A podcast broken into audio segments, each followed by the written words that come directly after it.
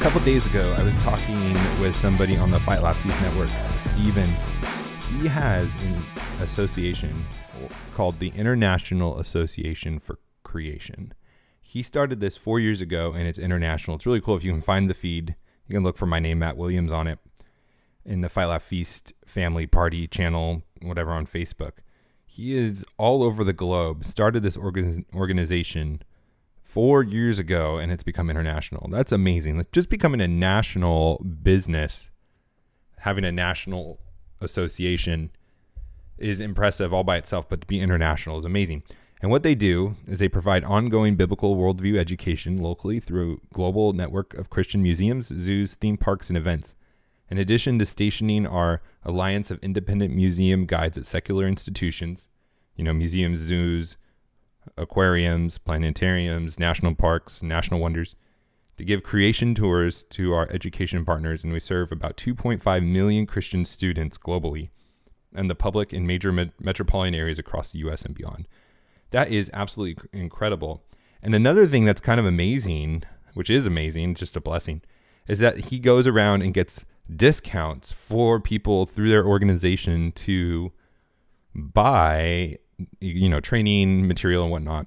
And so I just want to give a shout out to these companies that are giving a discount to these Christian organizations. We hear so much about like the Chick-fil-A's of the world capitulating, the cowardice, the backing down, the bowing down, but we don't hear all the time about Christian or about companies giving Christians discounts. So shout out to Triple A, Advanced Auto, Best Buy, Home Depot, JCPenney, which, well, they're still around for now, uh, Kroger, Lowe's, Napa Auto, Office Depot, O'Reilly Auto, and WEX. Those are companies that give discounts to this Christian organization to help do the mission that they have that I just read about. So that's really cool. Check it out. I think they even have a Facebook page. It looks like they tagged us. Yeah, so check them out. Let's see. Where was it? I think I missed it. I wanted to see where, oh yeah, it's the International Association for Creation. I think I've already liked the page, so go check it out, and you can look at the map and see where they have been. Really cool. Welcome to H T B T. My name is Matt Williams. Thank you for listening to the show, watching the show, sharing the show, subscribing to the show. I'm almost at one hundred on one hundred subscribers on YouTube, my YouTube channel, where people will be able to look for How to Build a Tent. I can customize the link so you don't just see a bunch of tent channels. I'm really excited about that. I feel like once we get to that one hundred where I can customize the link, then that YouTube channel is going to pick up. Hopefully, fingers crossed. So if you haven't already, I'd really appreciate you guys doing that. Let's take two minutes to go subscribe. I mean, I don't even think subscription does anything. You have to like ring the bell and to get a notification that the show's published. But if you could just go subscribe, that'd be great. We are part of the Fight, Laugh, Feast Network. Go over to fight laugh feast dot com, put in H T B T in the memo field, and you'll get this sweet mug. Mm, coffee in the morning. It's great. I've been doing two shows a day because I'm preparing for travel that I have, business travel at the end of the end of the year. And I'm telling you, I need my coffee. I need my fifteen ounces of coffee. So you go over to fight laugh feast dot com, put in H T B T in a memo field. You'll get tons of great benefits. Get the coffee mug. It's a great Christmas present as well. If you have any questions, comments, you can reach out to me, Matt, at how to build a tent dot com. You can find me on all the social media sites, How to Build a Tent. And please give me a follow on there. I'd really appreciate it. So a lot of good stuff is happening. The economy is growing. Third quarter. This is from C N B C. Third quarter. This is, they always have to have a negative bent on it, which I love. You just got to laugh about it. Luckily, nowadays, people with social media, people with friends that are commenting on this stuff, with all these alternative news sources, it's totally obvious the the bias that is in these organizations. And it's in, economy growing better than economists had expected just a few weeks ago. Just a few weeks ago, economy, everyone was saying the economy is over. It's, you know, it's going to be in recession. Trump's going to lose because, you know, that's like the big pro of voting for Trump. But this is what the, the key points say. The economy may escape sub two percent growth in the final two quarters of the year, thanks to a third quarter G D P revision from the government and a string of better fourth quarter economic reports. So it was from one point nine to two point one. We talk, covered that before in a previous episode. Better than expected business investment is signaling that the business spending and manufacturing slowdown may be close to bottoming, that it should help growth in the final quarter of the year. Now, I don't know if this means that we're just not going to have a recession anytime soon. We've talked about it before. I've been saying earlier in the year that we can possibly be having um, a, a recession in one to two years. But if this is the bottoming out that we're seeing from these economists who were thinking that we were shrinking, that things that thought that we were going to be going below two percent growth, if they're saying that this is bottoming out and capital investment is going to pick up again, because capital investment takes some a few quarters to really show the productivity, right? It takes time to build factories. It takes time to tool up. It takes time to come out with the new products that they're investing in. If this is the bottoming out, we might continue on having growth in an expansion economy. I forgot who it was, but it was some economist. They were just talking about how they don't think the assumption that we need to have a recession is true. That any that today, in the modern era, that there's no reason that we need to have a cycle of recession, expansion, recession, expansion. That we could have just a long period of expansion. And maybe that's so. We'll see. But this is another good sign, and I love it. This is good for our portfolios. This is good for business opportunities. This is good for wages. This is just good all around. So don't vote for Democrats in the twenty twenty election, because this will not continue. This is happening not just because of tax cuts, but because of the cutting of the regulatory, you know, conditions, the environment that we're in. Cutting, I think, the seventeen to one regulations. For every new regulation, the statistic was seventeen have been cut.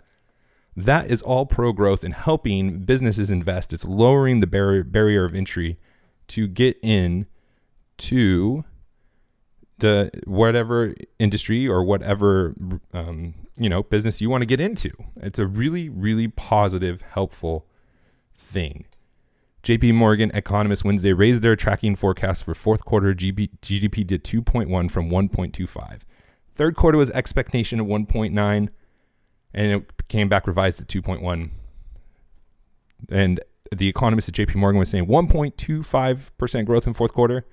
Now they're saying two point one again, which is very, very positive. The Atlanta Fed G D P now forecast tracking fourth quarter G D P at one point seven from an anemic zero point four percent just eight days ago. Something is changing, something they're seeing, and I believe it is strongly because of business investment. That is the thing that you want to see growing, stabilizing, and not decreasing, because businesses are going to cut back on those investments when they think that there's hard times ahead. And if they think the economy is going to do well, well, you're going to invest because you're going to meet demand. You're going to be able to have confidence that you are going to have a strong return on investment. And so you're more willing to invest. And I think that's what we're seeing here. And I'm going to talk about the leverage this gives and what move Trump made with some negotiations be- and given him this leverage. And we're going to talk about that after I talk to you about our sponsor, Skillshare. If you're looking to build on your skills, to develop new skills, maybe you're looking to transfer from one profession to another, maybe you're looking to start a business and you feel like you need some skills in Excel, you need some, you know, some programming skills if you want to get into programming.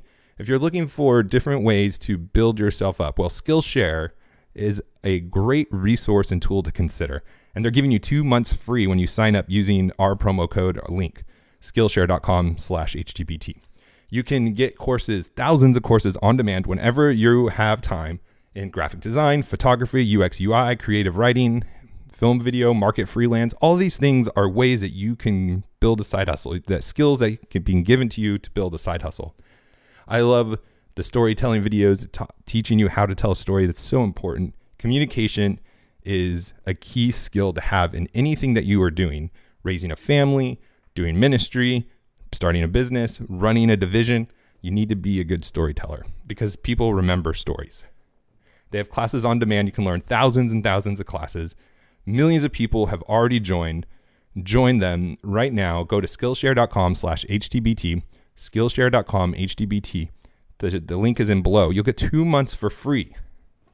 You'll be able to join thousands of people too much for three, two months for free. So go to Skillshare.com slash HTBT to sign up. Skillshare.com slash HTBT to sign up. So because, because the economy is doing so well, they Trump is able to do things like sign a bill that supports the Hong Kong protesters.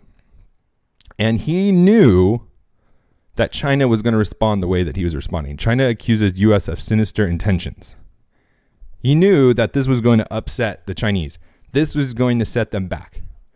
But the leverage is the economy, because they're in an economic trade war. We are in an economic trade war right now, which has completely to do with business, with trade, with our economy. And if we have a strong economy, remember, the Chinese have an extremely weak, extremely fragile economy right now. Their G D P is hitting around six percent, which hasn't happened, I think it was since ninety-six, which six percent growth for an emerging market, for an emerging country like China, is really bad. And he is able to do moral things like support Hong Kong because of how stable the economy is. And this just shows how strong the United States position is.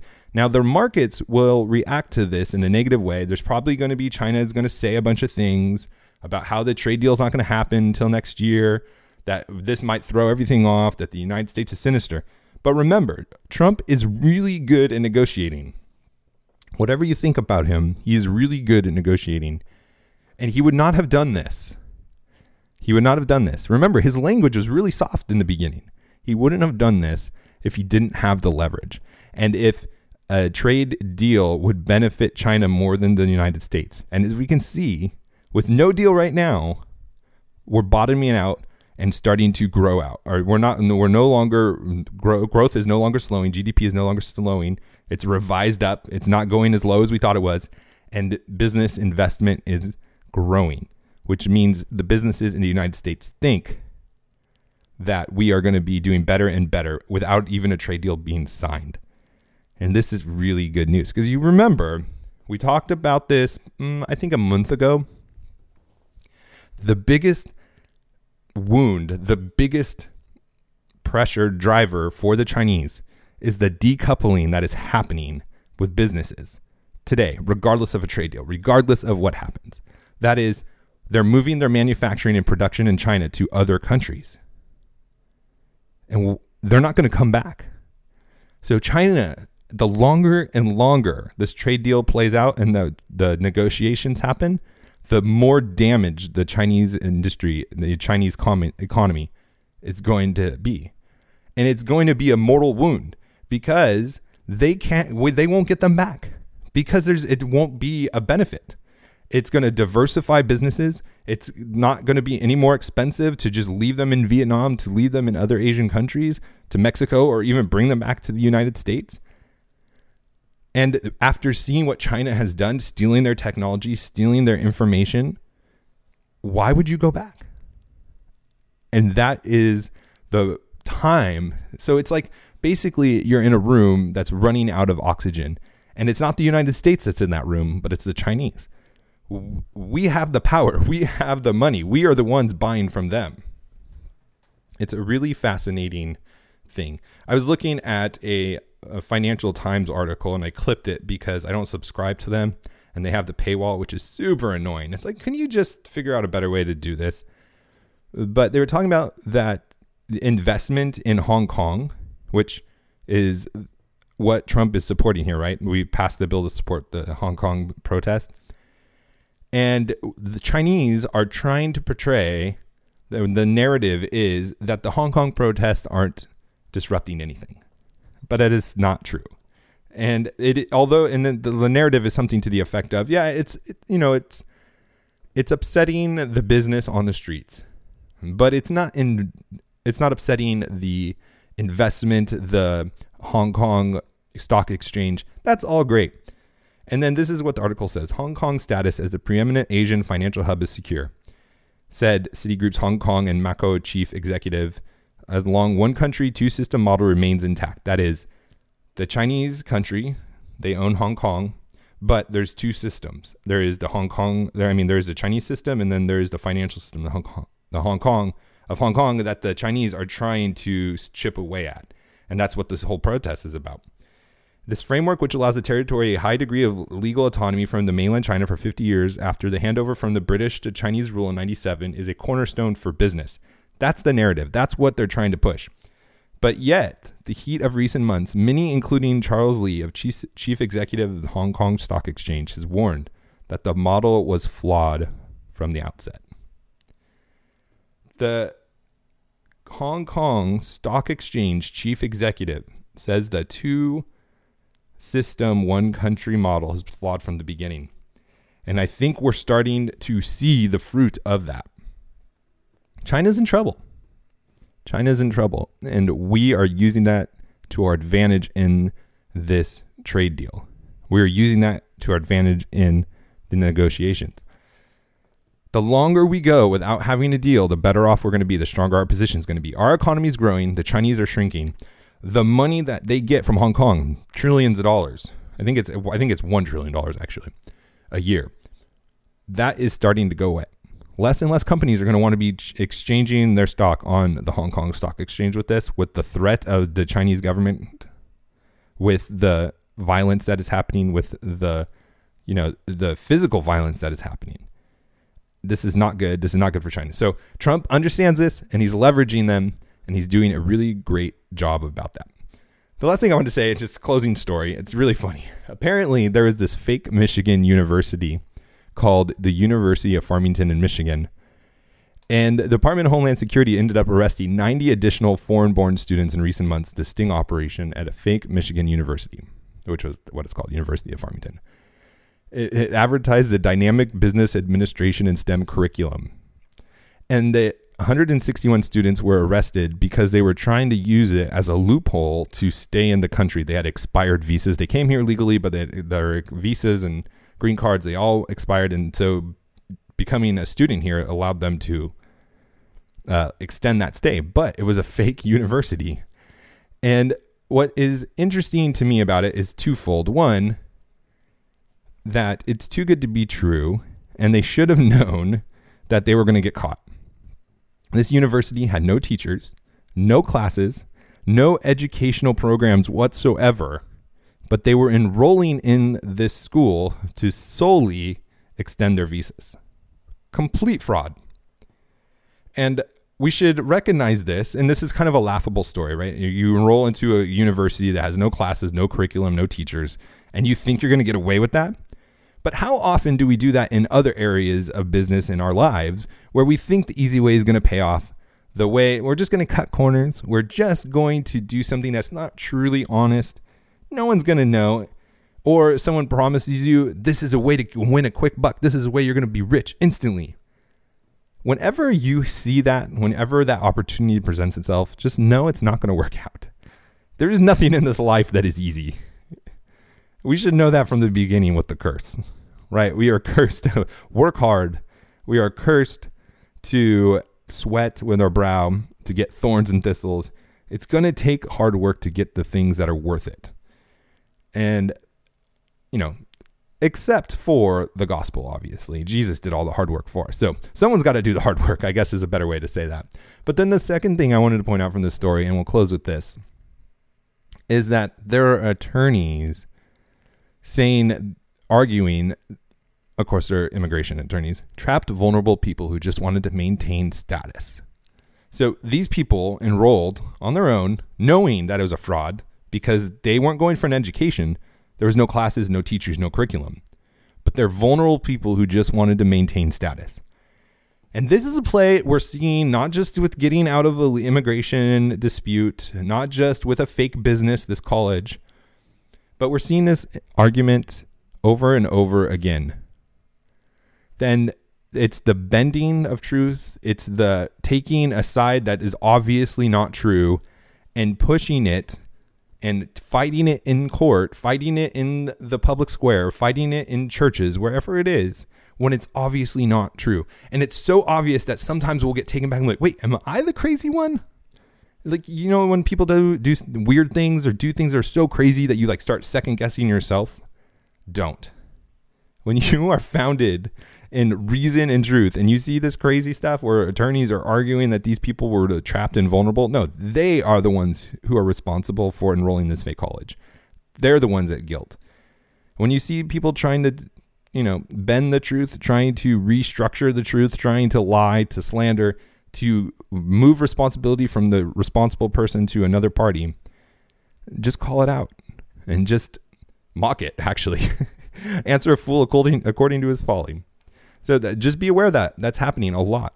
That is a favorite tactic of a lot of different groups and a lot of different discussions. So be wise about that. We'll talk to you tomorrow. God bless.